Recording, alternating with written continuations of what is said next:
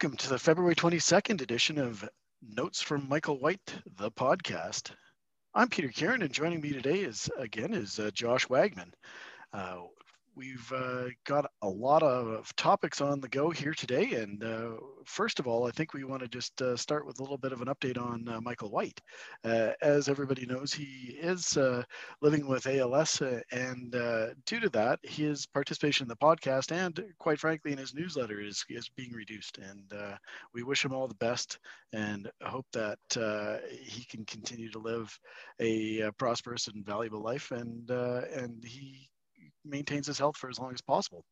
Uh, Josh and I are going to be continuing with the podcasts. Uh, we'll bring in Michael when he's uh, feeling up to it, and we'll continue to try and bring content that Michael is delivering.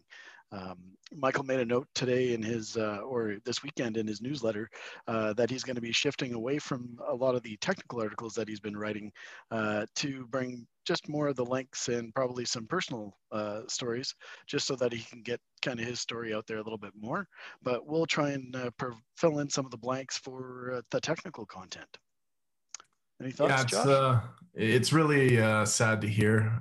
Michael, I just want you to know you're definitely in our thoughts and prayers. Um, wishing you uh, as little pain as, as, as humanly possible and, and as much uh, happiness as you can have at this time. Like, obviously, um, certain types of activities are, are very difficult uh, given the battle with ALS, but uh, hopefully you can find some peace, some relaxation, and, and just a way to en- enjoy life. Thanks for that, Josh. I think, uh, you know, why don't we get on to uh, kind of the topics du jour, and uh, we'll start with the Mars Perseverance rover. Um, just some exciting space news, just with all the, all of the rovers and Mars traffic that's just landing in uh, in this kind of the window, uh, and the Perseverance landing was spectacular. I just saw the video today, and watching that sky crane in action was uh, just spectacular. you had a couple of thoughts on that as well. Yeah, it, it's it's really kind of cool how um, how far technology has come. You think even 15 years ago, you, you started seeing uh, different types of rover projects become uh, more of a reality, and it, it's really interesting. Uh, we were we were joking that they never really got a chance to test that sky crane uh, before actually going live, and it it just reminded me of the phrase testing in production. Um, but obviously, they put in their time, their effort, and their research to make sure it went smoothly, and and I don't think it could have gone any better. No, absolutely. It was. Uh, it was. If if you hadn't had a chance to watch the video, go over to the NASA.gov and uh, watch the Perseverance landing video. Even the parachute opening was quite spectacular. Apparently, uh, the parachute spells out uh, JPL in Morse code. If you uh, are paying attention, so tasty little tidbit there for uh, if you're playing the home game, you can go and see how they made that out. Um, Very neat. One I, of the I things- can't. Oh, go ahead. Oh yeah, sorry. One of the things I've I've kind of enjoyed and I'm looking forward to seeing more of as as this mission goes on is there's a cool aspect of it where I think some consumer electronics have actually uh, influenced what NASA's doing in this mission, and that's the uh, the Ingenuity Mars helicopter. Like this is technology we've seen for video capture. Uh, I know it's it's popular in the YouTube crowd. Uh, there's a number of YouTubers I follow that uh, participate in distance activities or distance uh, athletics that that leverage uh, drones to to be able to add to their to their content, and it, it's really neat seeing that adapted uh, with specific use cases on a mission like this. Like it, it's come so far in just a few years. Yeah, if you if you think about the you know 200 years ago we were just inventing the steam engine. And you know 100 years ago we were just learning to fly a couple hundred feet. And now we're learning to fly on another planet. I, I think it's just astounding the amount of uh, ingenuity and whatnot that you have. And I, I mean i even think about technology. Uh, what i have sitting at my desk dwarfs what i had in a data center 15 years ago at a small oil and gas company. I could probably run their entire operation five times over with what I have just sitting on my desk now. And it just, it, it blows you away of the technology and the, the imagination used to be limited by technology and now the imagination can be aided by technology i think it's really fascinating to watch things like this that happen and that are incredibly complex even just trying to get a rocket to mars you know takes an immense amount of calculations and an immense amount of luck quite frankly that nothing goes wrong along the way. And then to have something land and then pop out a helicopter and be able to fly around it's it's astounding. So it's uh it's it's really uh, making me look forward to what the next you know 20 years are going to bring in in terms of technology but also in in terms of exploration especially space exploration. I think we're we're on the cusp of of probably many many more discoveries. Well and, and some of the the cool things about um, like we talked last week about um, the Skylink and, and having satellite communication and um, and basically being able to uh, to have that high speed or Starlink, sorry, um, and to have that high speed communication go uh, through satellite. Well, you're seeing a situation where a bunch of raw video and uh, like image data is being transferred back to the tune of almost like 4,500 images within just a couple of days. Considering how far that that data is traveling, it's absolutely incredible like what they're able to a, do communications. It's like squeezing the, you know a high def video through a 14 uh, 14 4 baud modem from the 90s, right? It's uh, it's spectacular that we can even get that quality back to uh, back to Earth in in such a quick time. And a lot of that is, you know, they laid a lot of groundwork with the Mars uh, Observatory, you know, some rotating satellites that are in orbit around Mars that provide communications links too. So it's not just the rover, you know, waiting for it to come around on the right side of Mars during their Martian day to point towards the Earth. We, we actually have a satellite that can relay a lot of that now. So it's really increase the bandwidth. So it's not just that we sent a rover there. We've we've sent a lot of other stuff that laid the groundwork for this too. So. No, absolutely. But the most exciting part for me is like I've always followed these type of uh, exploratory missions, and but the data you get back is always kind of a little bit ho hum at times because you can't quite make out what something is, but with the with the level of of imagery they're sending back now and the type of technology they're lever- leveraging to be able to do this exploration it, it's just incredible. And even even people that haven't been involved before or haven't been all that interested before are now kind of being blown away by just the level of of detail you can see. It, it almost brings it more into uh, into focus and, and makes it more real it's just uh, it's i think this is just the beginning of of the exploration and you know i'm waiting for the rover to find matt damon too right? He's probably sitting there somewhere. I think they packed an extra razor for him and some better music so. Too funny all right, well, let's move on. Uh, I wanted to talk a little about uh, something that's close to my heart. As as a lot of you know, uh, I am a VMware Cloud Foundation uh, specialist for VMware. So uh, we just came out. Uh, VMware just came out with the VMware Cloud Foundation 4.2, and there's a lot of new stuff buried inside this release that's quite exciting for a lot of a lot of folks. And I'll touch on a couple of the highlights. Just the the first one being vSAN's HCI Mesh uh, support. And uh, if you don't know what HCI message mesh is, it's a disaggregated uh, storage uh, uh, capability so that you can share your vSAN data store with other clusters. So really exciting that that's now integrated right into Cloud Foundation. I think it will open up a lot of opportunities for if you have a cluster A that has a lot of uh, storage available but not a lot of compute, and then you have another uh, cluster inside that workload domain with uh, with lots of compute but not a lot of storage, we can now kind of share that capability across. So that's that's quite exciting, and I think that's going to uh, build out on the enterprise capabilities inside of vSAN as well. So um, you know the big the big thing from a, a networking standpoint is uh, NSXT federation. So now you can have a single pane of glass across all of the NSX managers for each workload domain inside of there. Uh, it's going to bring a tremendous amount of um, global settings for policy. And uh, so you can have kind of uh, policies that get driven at a global level and get pushed down into each individual um, workload domain or even in down down into each individual cluster.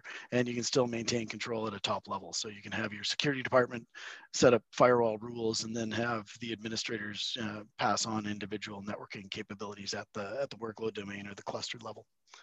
Um, couple other really interesting things that I, I've seen in here are uh, the data persistence platforms, another thing that uh, a lot of people uh, haven't heard a lot about. But what it allows uh, uh, is for NS or, or for vSAN to become a uh, management plane for things like MinIO or, or Kafka or uh, you know object storage from other vendors. So you can layer on some of these uh, software-defined storage on top of a software-defined storage, a little bit of inception happening. But what it really allows you to do is to have multiple disparate types of storage being all controlled and managed by the same management plane, which I think is going to be valuable as we move forward in this kind of this cloud era where you're going to have lots of different storage types for different problems. And uh, the data persistence platform is really laying the groundwork for, for kind of that object-based storage and policy-driven storage management. I think, you know, storage-based policy management is gonna be really key to making sure that an enterprise can control their data uh, and not have a proliferation of different policies wrapped across, you know, three or four or seven or eight or 12 different uh, platforms. So that, that's gonna be really exciting. Yeah, One that is pretty uh, pretty interesting development there, and obviously the data persistence platform is is extremely uh, important as far as forward-looking technology goes and, and forward-looking functionality. Obviously, um, new cloud infrastructure, the movement in in technology these days, the movement in the data center is is moving to policy-based management of just about everything.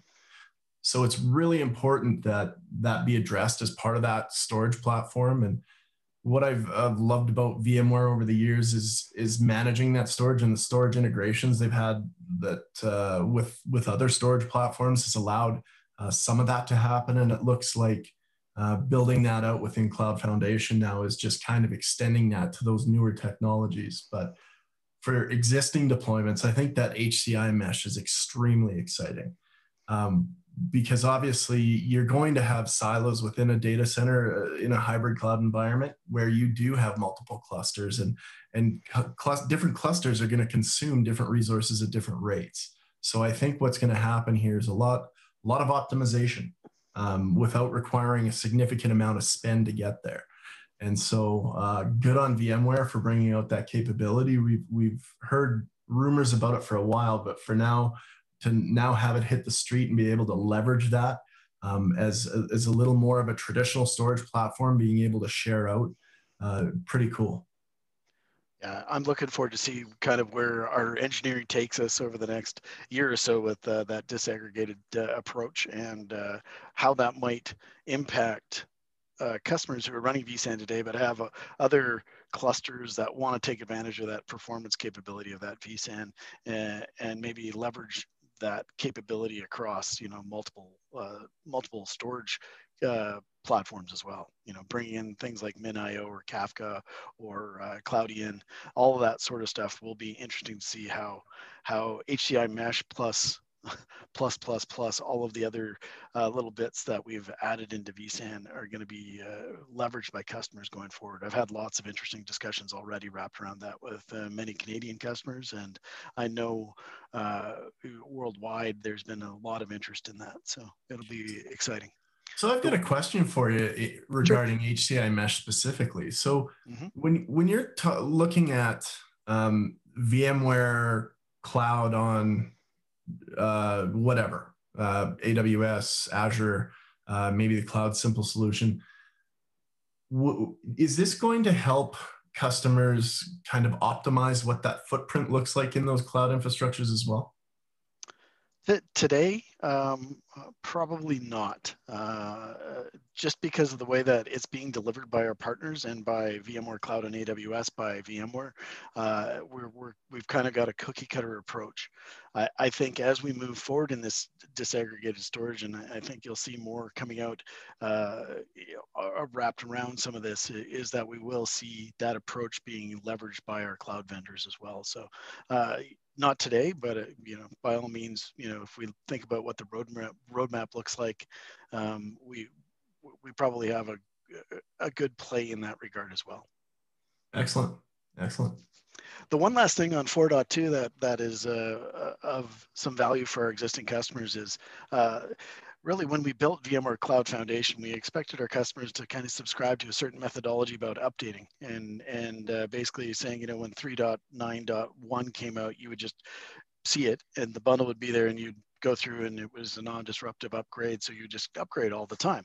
Well in practice you know people don't like uh, you know constantly upgrading their environment especially as they get larger in in size. So we came out with something called the skip level upgrade and um, we, we had very prescribed skip level updates. Uh, with uh, 4.2, we, we now can filter our upgrade bundles by the target release that you want to skip to.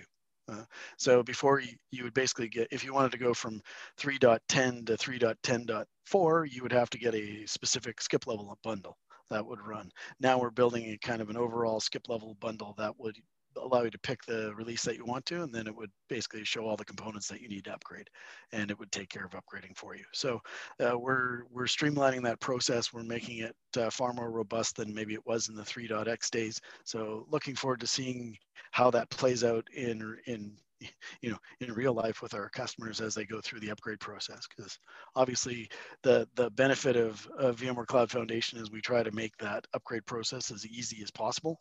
And we've uh, we've taken a lot of the guesswork out of of you know oh what version plays well with what version. So hopefully uh, this gives uh, our customers more uh, more options in how they want to manage their environment. Well and and i think that's that's pretty critical to really make that upgrade process simple and ensure that like being being a software or a platform company it's important to have supportability around what customers are running what.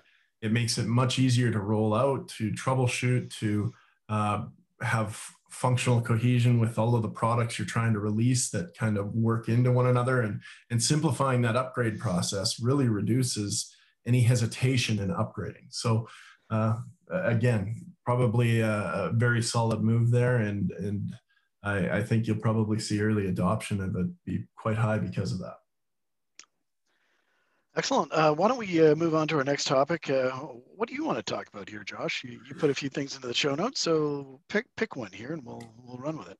Yeah, so I was doing a little poking around the other day uh, during the weekend, actually, and stumbled across. We were talking about uh, last week how Apple and um, ARM in, in general is kind of revolutionizing the the processor and the chip market uh, based on um, cores for uh, specific functions.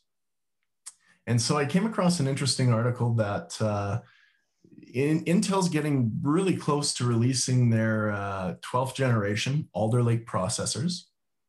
And what it is, I know they did have uh, an i5 and I believe an i3 option already with kind of hybrid cores, but this is really their their dive headfirst into the world of hybrid processing. So they are going to have some uh, Golden Cove cores in there, which are your really high um, uh, high frequency, heavy workload cores, as well as Gracemont cores, which are more traditionally in your Atom architecture. So really neat that they're they're making the push to kind of catch up to where ARM uh, has gone.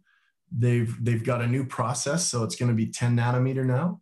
Um, rumor has it they're going to support PCI 5 as well as DDR5 on this platform, and they're thinking maybe as early as Q2 2021. So we could see these very, very quickly. And to me, that's extremely exciting because obviously Intel's been the processor giant forever. And because of the work they've done in the past, we've seen innovation kind of snowball because of the fact that all of these other companies had to be competitive. And now we're seeing Intel kind of fall behind a little bit, especially when you're talking about efficient processing for um, low power requirements in the mobile market and different things like that. Well, you're now seeing that push with this 12th generation Alder Lake into that market where they're playing catch up. And maybe because of their inclusion of PCIe 5 and DDR5 support, you might see them take that slight jump ahead again. It's going to be really neat to see what, what happens once they hit production. Well, it, I, the two things that really jumped out at me, and, and uh, I had a look as well after I saw your show notes, and uh, the early Geekbench results are, are actually, you know, an engineering sample has hit the Geekbench uh, database, and uh, the Alder Lake S is uh, actually outperforming an i9 9900K in single core performance by you know just a little bit but in multi-core performance it's 47,000 to 35,000 so it's really uh, it's really building out a tremendous uh, lead over what the existing kind of top line processors are from from Intel. So it'll be interesting to see uh, a couple of points from from uh, you know from my side is you know what, does that do from a from a core count? And what does that do from from uh, uh, a TDP, you know, that what's that power envelope that that is going to be key to a lot of uh, what I call um, data center applications where you're not necessarily in a fully powered data center, right? So I think there's going to be a lot of this trickle down, not just on the desktop or the laptop side, but also into your into your data center products as well. So I'm going to be really looking forward to seeing kind of what that looks like. Uh, and obviously DDR5 and PCIe 5 are going to be tremendous bumps. And essentially, I mean, uh, lo- looking at it, you know, when you're there's going to be no slowdown for DDR5 or PCI 5. You know, it's going to be running at the same frequency as the CPU. So that that's going to play into a lot of different things. And if I think about from a VMware perspective and what we're doing with uh, ESX. Uh, you know, on microprocessors, on on on chips. You know, it may be not just ESXi and ARM in some of those um, uh, you know, onboard NICs with embedded ESXi. Now I could see us actually plunking an Intel processor on there as well. So I think that's going to be interesting to watch what happens and interesting to see kind of how that plays out uh, down the road for uh, for Intel uh, with Pat Gelsinger at the helm. I don't discount anything that Intel's going to do.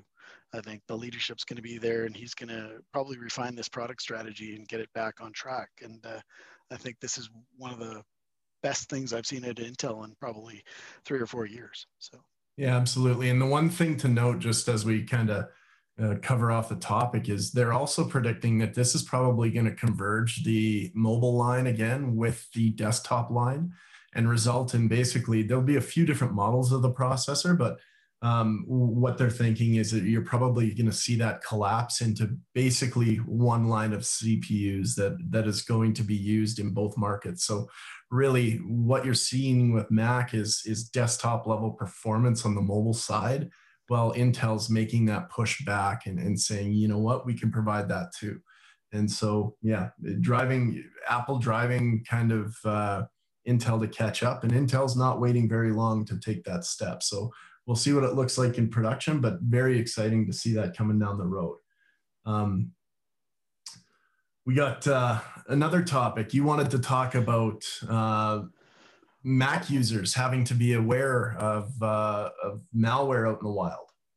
Yeah, uh, I've been doing a little reading on the Silver Sparrow malware that's come out, and uh, it was interesting because it was the first malware that was both coded uh, with the M1 processor and also with the um, with the Intel architecture. So it was targeting both, and it looks like uh, it's a pretty benign virus, but it does have uh, capabilities. So something uh, to watch out if you're a Mac user is, uh, you know, malware is on the rise. More and more Mac users are out there, and and obviously, you know, virus writing tries to hit as many people as possible and uh, try and try and drive the profits for them in various ways. So just be on your toes and and know that that sort of behavior is out there you know practice safe computing all those sorts of things but it's interesting that you know the the the new processor architecture with the M1 processors coming out is already being targeted.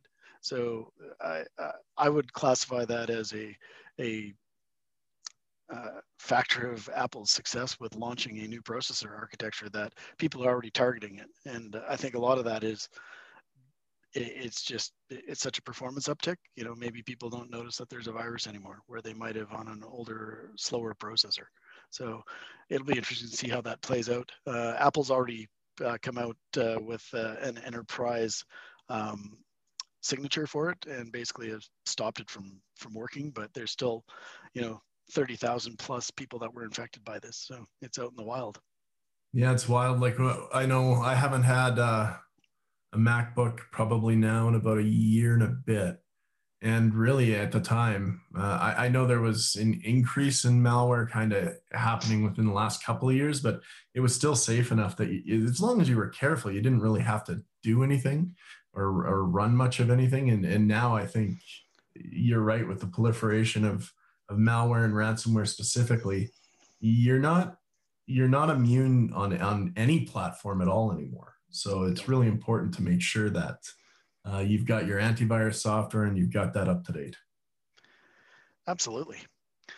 Uh, let's see what else we have here. Um, one thing I, I, did see from our good friend Duncan Epping is that the vSAN Deep Dive 6.7U1 book is available right now for 4.99 US dollars on Amazon in the uh, in the ebook edition.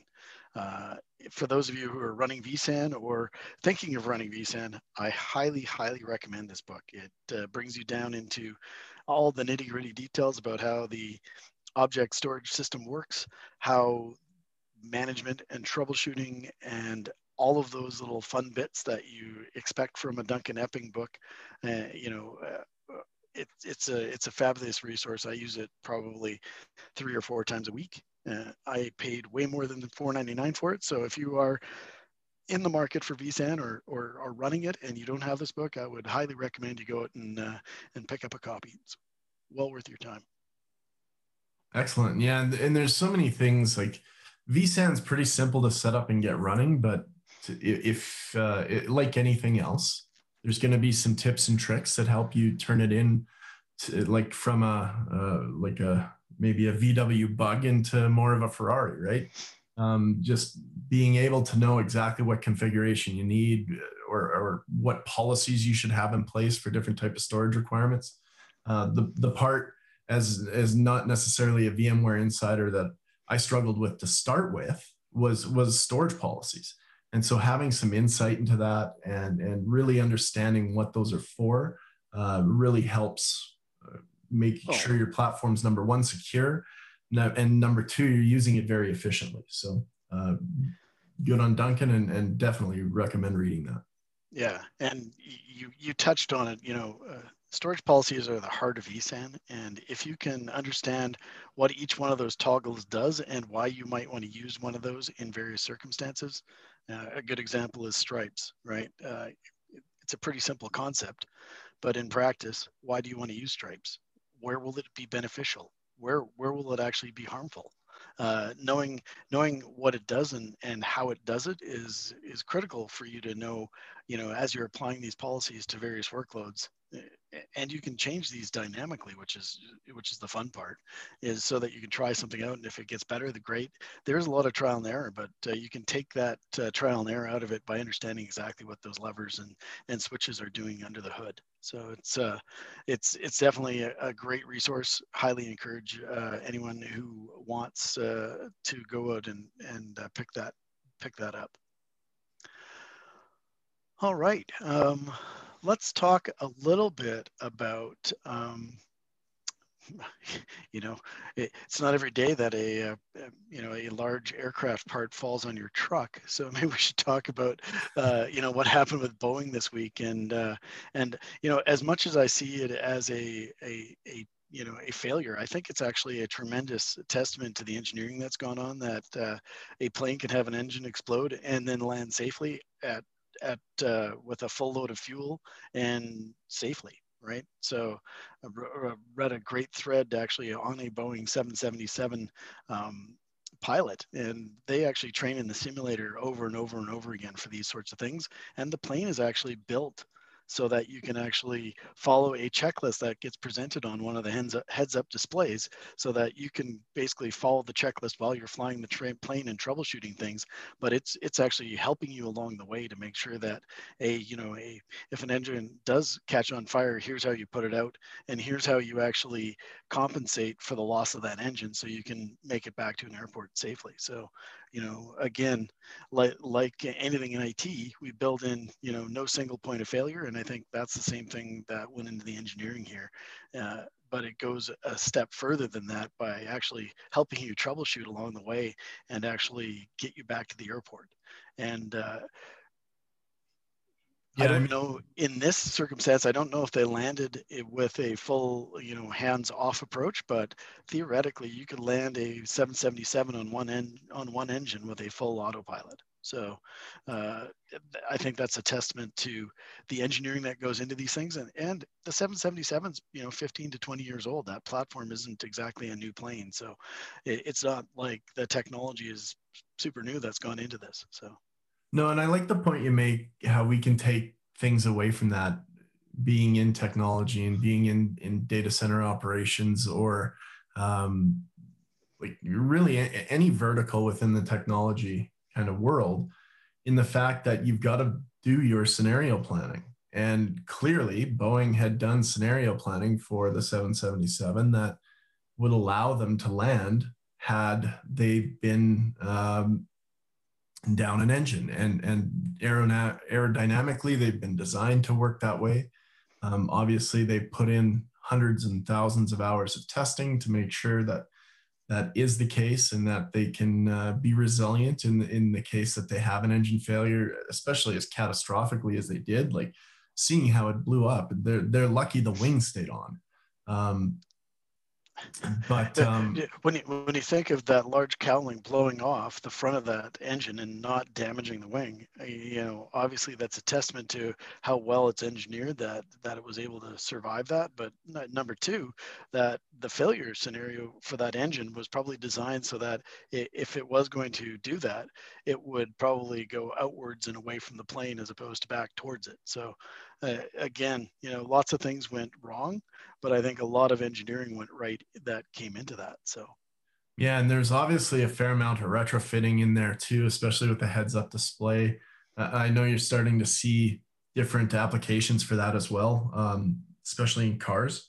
Um, uh, it's it's really interesting to see. Like obviously, you get different things like augmented reality and and uh, all of those good things that are kind of almost part and parcel to a certain degree. Um, but uh, obviously, you've had heads up display in certain applications, especially in the military for years, but now you're starting to see it more commercially used. And um, obviously, something like that, especially when you're in a panic situation in, in, a, in a plane and in the air, you want to be able to focus your eyes exactly where they should be focused. So it's really cool to see that uh, technology retrofit into something that, as you mentioned, has been around for a long time.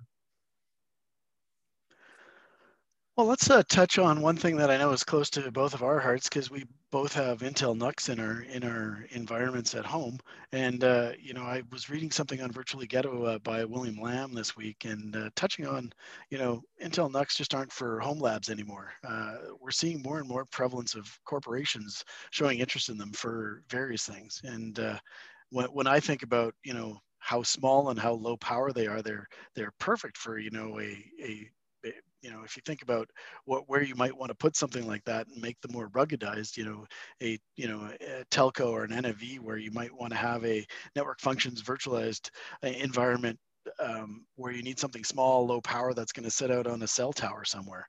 Um, you know, uh, something that is going to go uh, behind a monitor at a scanning station for retail. Uh, maybe a grocery chain that that puts them to monitor freezer temperatures, or you know, I the Internet of Things. There's just a tremendous amount of possibilities for these things because they are so low power and they're very very quiet so, you know, in a, you know, in an acoustic environment where you, you don't want to have a large fan whirring or, or things like that, it's a perfect uh, example of that. So, well, and, and I'm a little late to the game getting into VMware on NUC, but um, even if it's as a not not as a virtual host, but even as an endpoint. I, am curious though to see how long it takes uh, VMware to officially put the uh, NUC on the HCL. Um, I, I, say that tongue in cheek, but um, William Lam's blog and and the virtually ghetto site has helped me tremendously in getting my lab updated and and getting those NUCs into like lab production. But the use case for it, like you can use it in so many different scenarios. A, a, a, good example of the corporate support for this is the the USB NIC fling that uh, William Lam and, and a couple other VMware employees put out there so that people could use third-party USB NICs to extend the functionality of those NICs. That's part of vSphere now. So, you know, it's a native driver now inside of vSphere for those USB things as, as as of 7.0 update one, I believe. So when you think about, you know, the fact that we're taking some of these flings and taking some of the information from our, our you know, our, the V community, so to speak, and and uh, we're productizing it. So you know, I think VMware is is reacting to the fact that the market is saying we like these things, right? Well, and I'm hopeful that Intel will, will react as well. And and to your point, make a ruggedized version, maybe make it doesn't have to be insanely expensive or insanely different, but something where maybe they go through a, a little more rigorous testing before it hits the market and they they certify it more enterprise grade. Maybe it's a couple hundred bucks more for the base model or something like that, but it, it is something that can be extremely useful. When you look at the processing power, I've got a three node production lab cluster and a one node failover cluster in, in my environment. Obviously, being with uh, Veeam, I, I, have to work on data protection scenarios, and and so I, I need a production and a DR. The processing power I'm getting out of these tiny little boxes that are completely silent are actually as good, if not better in some cases, than dual Xeon processors with like 100 gigs of RAM or 96 gigs of RAM from just six to seven years ago. Oh, and so replacing them is is seamless. Yeah, it's it, it and you know for, from a home lab perspective, it like my mine is sitting less than two feet away from me right now, and no one would ever know, just because they're so quiet and it doesn't kill my power bill every month too, which is always nice. Which you know previous home labs I've had with, you know, rack servers and and full scale SANs have made me not want to run them for very long just because of power factors. It was costing me a couple hundred bucks a month to run a lab. Well, yeah, the wife doesn't like that. I don't like it. Uh, and you want to make sure you're getting value out of that investment too. And I think that's something else, you know, coming down combined with this new Alder Lake chipset, I think you're just seeing the, the tip of the iceberg with what uh, that platform can, can do in such a small footprint. So it'll and, be exciting to see what kind of goes on with that in the future. Yeah, and especially like you, you look at modern SSD and NVMe as well. It's so much more reliable than it used to be. And if you were going to use this in a production scenario, you'd obviously go more to an enterprise level, spend a spend a little more money on the storage. But where you had to have that RAID 10, RAID 6 before to be able to make uh, spinning disk resilient, you don't necessarily need to do that as much with with something with solid state. It's just, it's much more stable. It's much faster, obviously.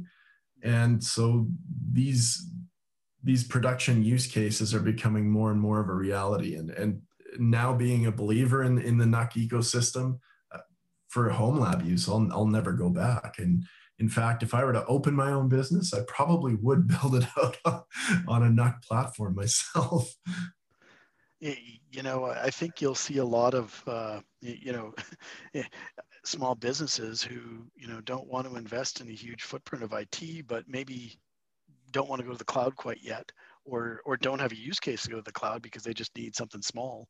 You know, they need file and print services or something along those lines. You could do a vSAN cluster with NUCs and and be very very happy with the performance you know for small scale stuff so there's going to be lots of interesting use cases for these going forward and i'm really looking forward to seeing what uh, not just the market does but what individual customers and and, um, and people do with the platform so be quite. Yeah, now all we need is for guys like you and William inside at VMware to push them for that HCL certification.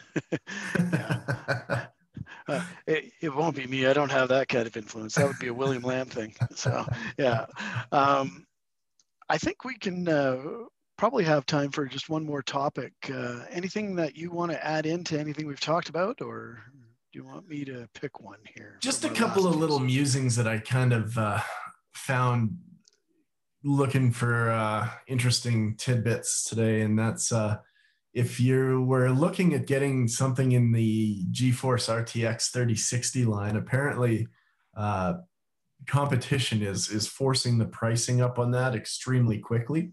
Um, so you're starting to see the price points of those come up uh, significantly from where they were predicted to release at. So uh, could be some interesting time there. I, I don't have a use case for for a 3000 series um, graphics card at this point. I, I typically use eGPUs, but um, we'll be patient enough to see where that goes before and, and, looking at the new Mac line. Hopefully, they support multiple monitors out of the box, but uh, we'll see where that goes. I think uh, one of the interesting things with the 3060 that they've recognized that crypto miners are, are buying these things up and jacking the prices, and they've actually crippled uh, crypto mining in the 3060 in in the latest versions of the 3060. So they did something in firmware to actually basically say this isn't the card for you. Uh, so I think we'll see that uh, supply freeing up more for um, the you know what I would call the uh, mainstream graphic card users, as opposed to someone who's buying ten of them and chunking them all in and uh, trying to get Ethereum or, or Bitcoin out of them. So I think NVIDIA is taking a pragmatic approach to that. that I don't think they want to alienate those crypto miners. Uh, they they're building some dedicated crypto mining cards that are optimized for it.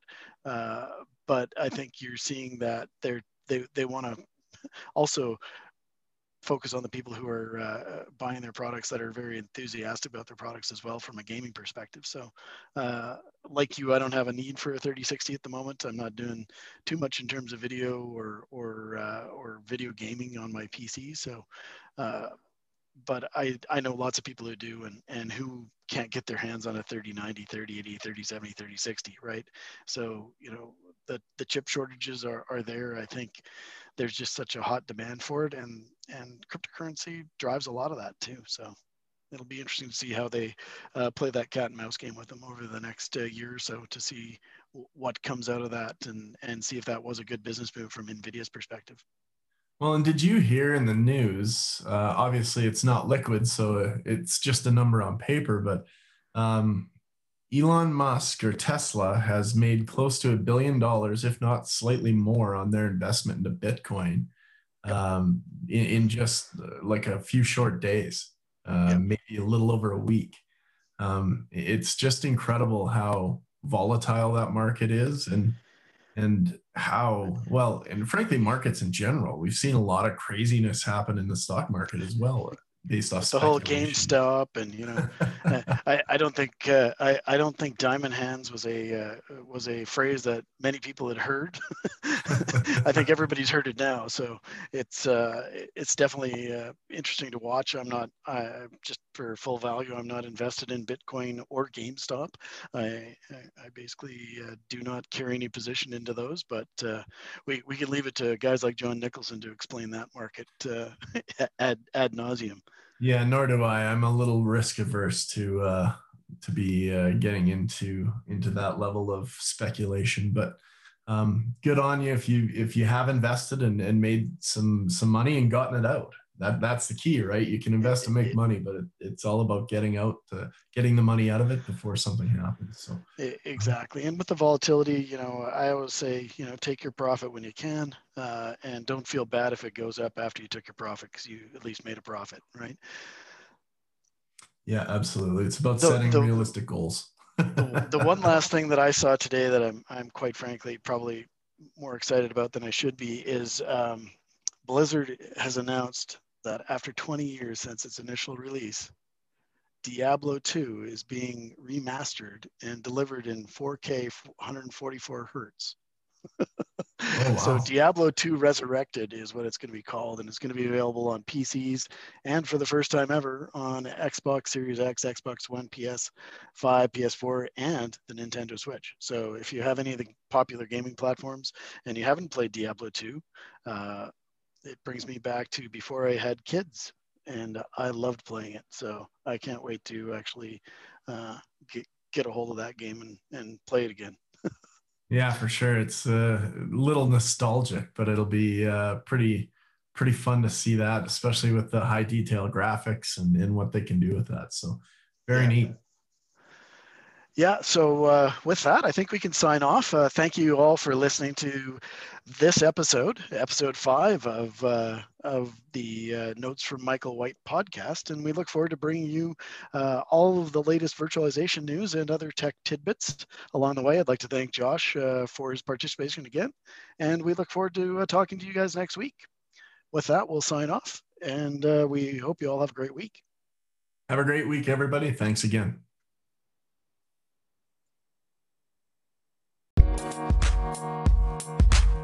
Thank you.